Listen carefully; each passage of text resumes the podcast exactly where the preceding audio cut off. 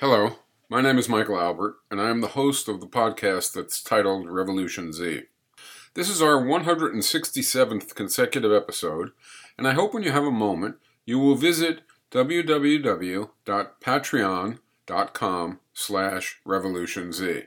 That's www.patreon.com slash revolutionz. Because there you can leave a message, and should you choose to, you can make a donation to help us out. You can also write me directly at sysop, S-Y-S-O-P, that's like system operator, S-Y-S-O-P, at zmag.org. And you can visit ZNet as well to access past episodes of Revolution Z, which are almost all not time bound, but actually just as timely now as when they were first produced. Our episode today, though, is the second in our new sequence that's titled Transition. It's a bit unusual, the sequence, in being a kind of exploration of a work in process. Really, a work just getting going, about transitioning from current economic relations to new post capitalist economic relations of a sort we prefer. Thus, today's title is Where From? And it is a draft of what might become, after corrections, refinements, etc., including hopefully from people hearing this, the first chapter of a book titled Transition to a New Economy for a Better World.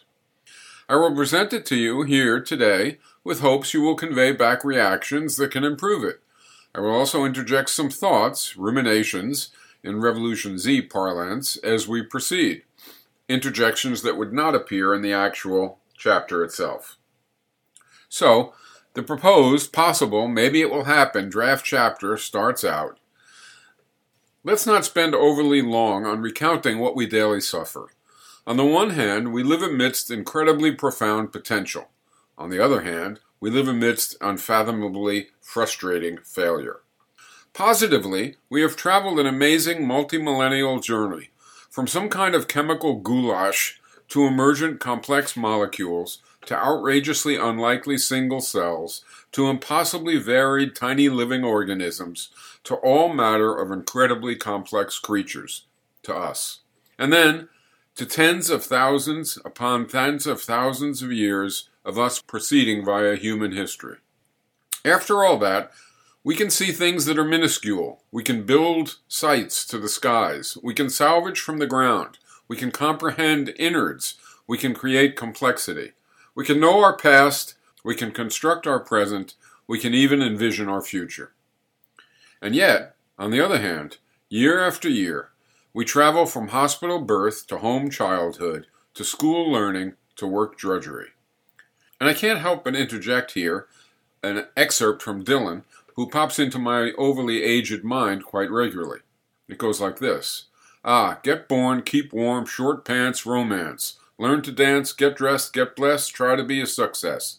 Please her, please him, don't steal, don't lift. 20 years of schooling, and they put you on the day shift. He says it well, doesn't he? The lyric is from Subterranean Homesick Blues. And getting back on track, the draft chapter continues. After millennia of developments, to merely survive our inherited life journey is somehow deemed an achievement. Hold a job? Success. Earn more? Bigger success. Hide or ignore pain? To suffer in silence? Maturity. Lie, cheat, and master hypocrisy? Wisdom. Say have a nice day and ignore or literally obstruct nearly everything that could truly advance nice days for all? Friendliness. Passively watch poverty proliferate? Mellowness. Retain optimism while temperatures surge? Sophistication. Trample thinking to believe comforting nonsense? Brilliance. Avoid taking sides to dodge conflict? Sagacity sublimate caring to advance self, ascendancy. Is upside down living life and life only? And I interject, yes, life and life only, that's from him again, so do yourself a favor. Better than the draft of Where From is Dylan's recounting of same. Try, for example, It's Alright Ma, or Maggie's Farm. But again, back to the draft of Chapter 1, which continues. Examine any 10 million personal trajectories in any society.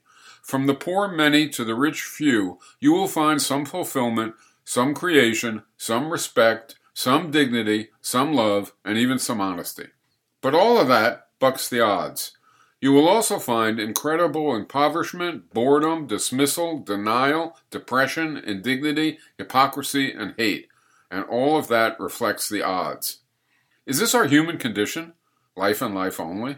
Well, yes, this is today's human condition. It is today's odds. But is this our human condition? Well, no. This is not wired into human nature. This does not have to be. It is only today's odds. That is this book's premise. We can change future odds. We can get born differently. But if our inherited condition isn't wired in, from where does the violence, impoverishment, denigration, and deprivation of daily life derive? We are so knowledgeable, so skilled, so connected. So, how do we arrive at war, poverty, alienation, division, denigration, and even collective ecological suicide? How do we wind up accepting and even abetting our own devastation? The answer, which is another premise of this book, is that humanity's suffering is overwhelmingly not biological. Bad backs are biological, bad karma is social. The horrible litany of societal ills that now verges on suicidal catastrophe does not inexorably flow from our genes. Our societal ills instead overwhelmingly owe to our institutions. To do better, to have better, to live better, to be better, we don't have to change our internal genetic makeup. To do better, to have better, to live better, to be better, we do have to change the world we inhabit. We have to change the institutions we tortuously navigate throughout our lives, the institutions that bend, fold, spindle, and mutilate our greater beings. Interjecting. That's borrowed from an early outburst of the 60s rebelling against the onrushing defilement of humans as little more than something you invest in. Whoops, that's him again. Back to the possible chapter, which continues. Oppression producing institutions are social constructions. They accomplish certain social functions, and it is true that a subset of those functions do, indeed, spring from who we are in our biology. But how institutions accomplish those essential functions is another matter entirely. That aspect is not inevitable. That aspect is not unchangeable. What functions spring from our very natures? Procreation, nurturance, socialization, and training. Producing, consuming, and allocating. Adjudicating, legislating, and implementing. Celebrating and communicating. We don't accomplish all those, we die. We are not rocks or trees, we are people. And yes, lots of what we are is wired in. And most institutions affect all those basic functions. But some institutions define and determine some of those tasks more than they do others. Societies have polities, cultures, kinship relations, and economies. Each of these spheres of life prioritizes particular functions having to do respectively with political tasks, communicative and celebratory tasks, nurturant and daily life tasks, and production, consumption, and allocation tasks. Each of these spheres of social life facilitates and limits various life possibilities. Each affects and intersects with, defines, and is defined by the others. In today's world, each allows life for most, but each also curtails life's potentials for all. Life debased. If we are to escape authoritarian, racial, sexual, and economic division and domination that debases our lives, all our defining institutions need renovation. Life Liberated. This book overwhelmingly addresses economy, so in this chapter we describe current economy. But economy is not more important than the rest. Economy just happens to be our focus in this particular discussion of transition, or, more accurately, in this particular discussion of mainly one dimension of transition. Our economy is capitalist. So too are most economies in the world. The few that aren't, we can tentatively call coordinatorist. Each of these two types of economy exists in real life societies with many factors that differentiate one instance of each from another instance of each, and the two broad types from each other. Factors that differentiate include, for example, levels of development, size of population, history as colonizer or colonized, climate, and resources. These attributes differ from one country's economy to another country's economy. Differentiations also arise because in any given society, economies always accompanies and is accompanied by political, cultural, and kin relations, which also differ from society to society, and which in turn differently mold economy from society to society, sometimes highly dramatically. South Africa's capitalism of apartheid days differed from Swedish capitalism during the same period, for example. Still, even with all the room for differences between instances of capitalism or of coordinatorism, such as the old Soviet Union and Cuba, for example, there are some striking commonalities. Capitalism always includes private ownership of the means of production. In the United States, roughly 2% of the population own the workplaces and resources necessary to produce what society then consumes. They are capitalists, and even the 2% estimate misleads since among the owners, a still smaller subset owns most productive assets. In capitalism, whatever their proportion in one country or another, the few owners of productive property decide on, or hire others to help decide on, what society's productive capacity produces by what steps. Workplaces produce. Output is dispersed and consumed.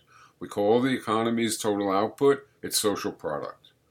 Capitalism arrives at how much is produced by whom and how much is consumed by whom, largely by way of either market competition between countless buyers and sellers who each act without much coercive imposition by the rest, or via central directives that countless producers and consumers implement, obeying instructions from the few who plan and administer. Beyond private ownership of productive assets, that is, capitalism also typically has competitive markets and, in its modern form, also, at least within large productive units, elements of central planning. Another typical, and indeed virtually universal capitalist feature is what we can reasonably call a corporate division of labor. All divisions of labor take all the tasks done in workplaces and apportion them into jobs that people fulfill. The corporate division does that in its own particular way. One category of jobs, roughly 20% of the total, combine mainly empowering tasks doctors, lawyers, engineers, accountants, managers, and so on. The other 80% of jobs combine mainly disempowering tasks assemblers, short order cooks, deliverers, ushers, and so on.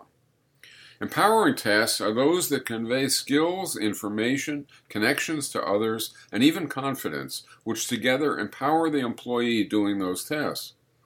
Disempowering tasks are those that reduce skills, knowledge, connections to others, and even confidence, which together disempower the employees doing the tasks. In this book, we call empowered employees coordinators. We call disempowered employees workers.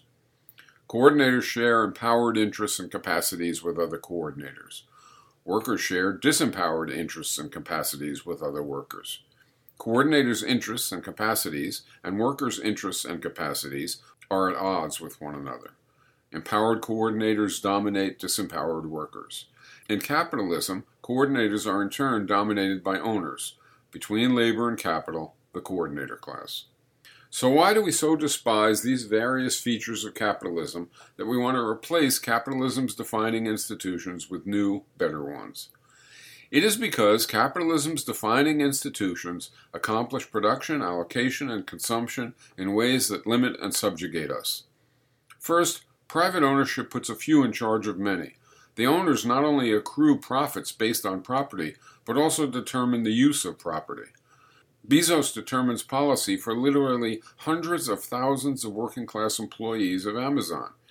He accrues incredible wealth on top of being a veritable dictator of Amazon.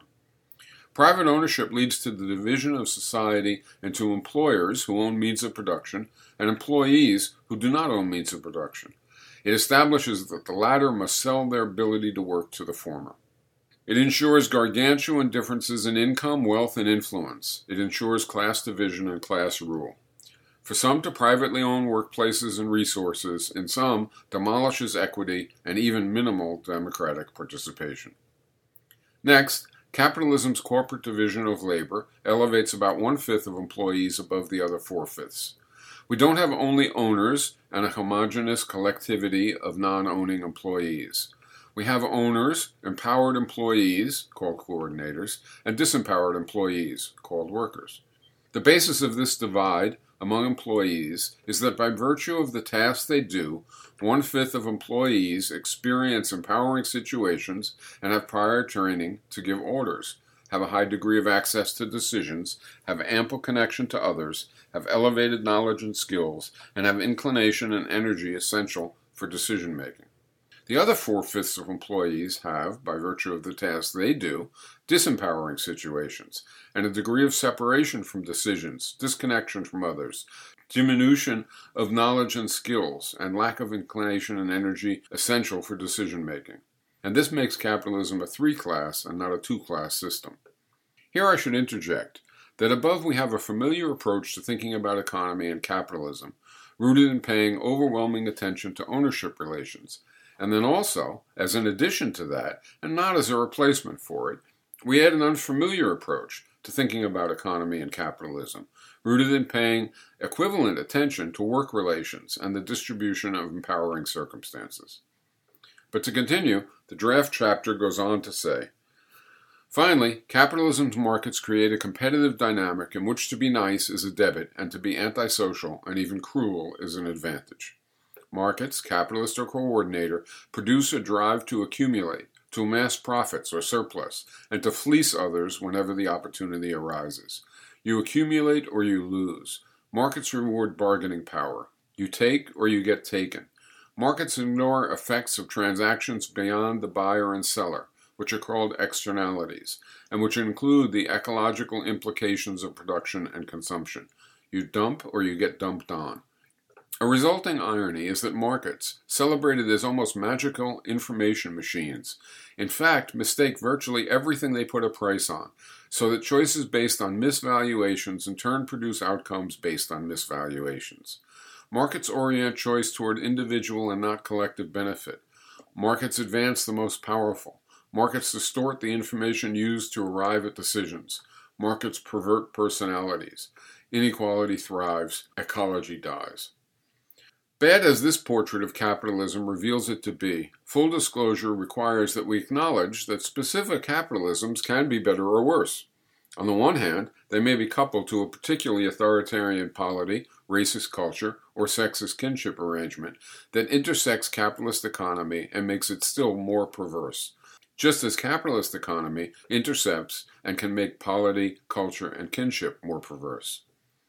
Also, markets can include different amendments on top of the above mentioned defining features, and such amendments can seek to reduce their vile effects, or sometimes even to exacerbate them. Laws and taxes may aim at reducing or enlarging the wealth of owners or of coordinators relative to workers. Likewise, laws can limit or enlarge the prerogatives of owners, for example, minimum wage laws, or length of the workday and work week laws. Rules of employment, and for that matter, full employment policies, can reduce exploitation.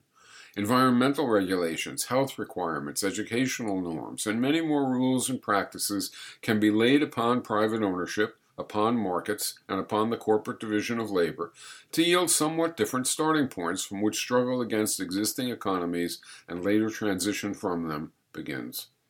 Such oppression reducing or oppression enlarging variations overwhelmingly reflect gains won by workers against those above, or vice versa, and also gains won by coordinators against those above or below, or vice versa.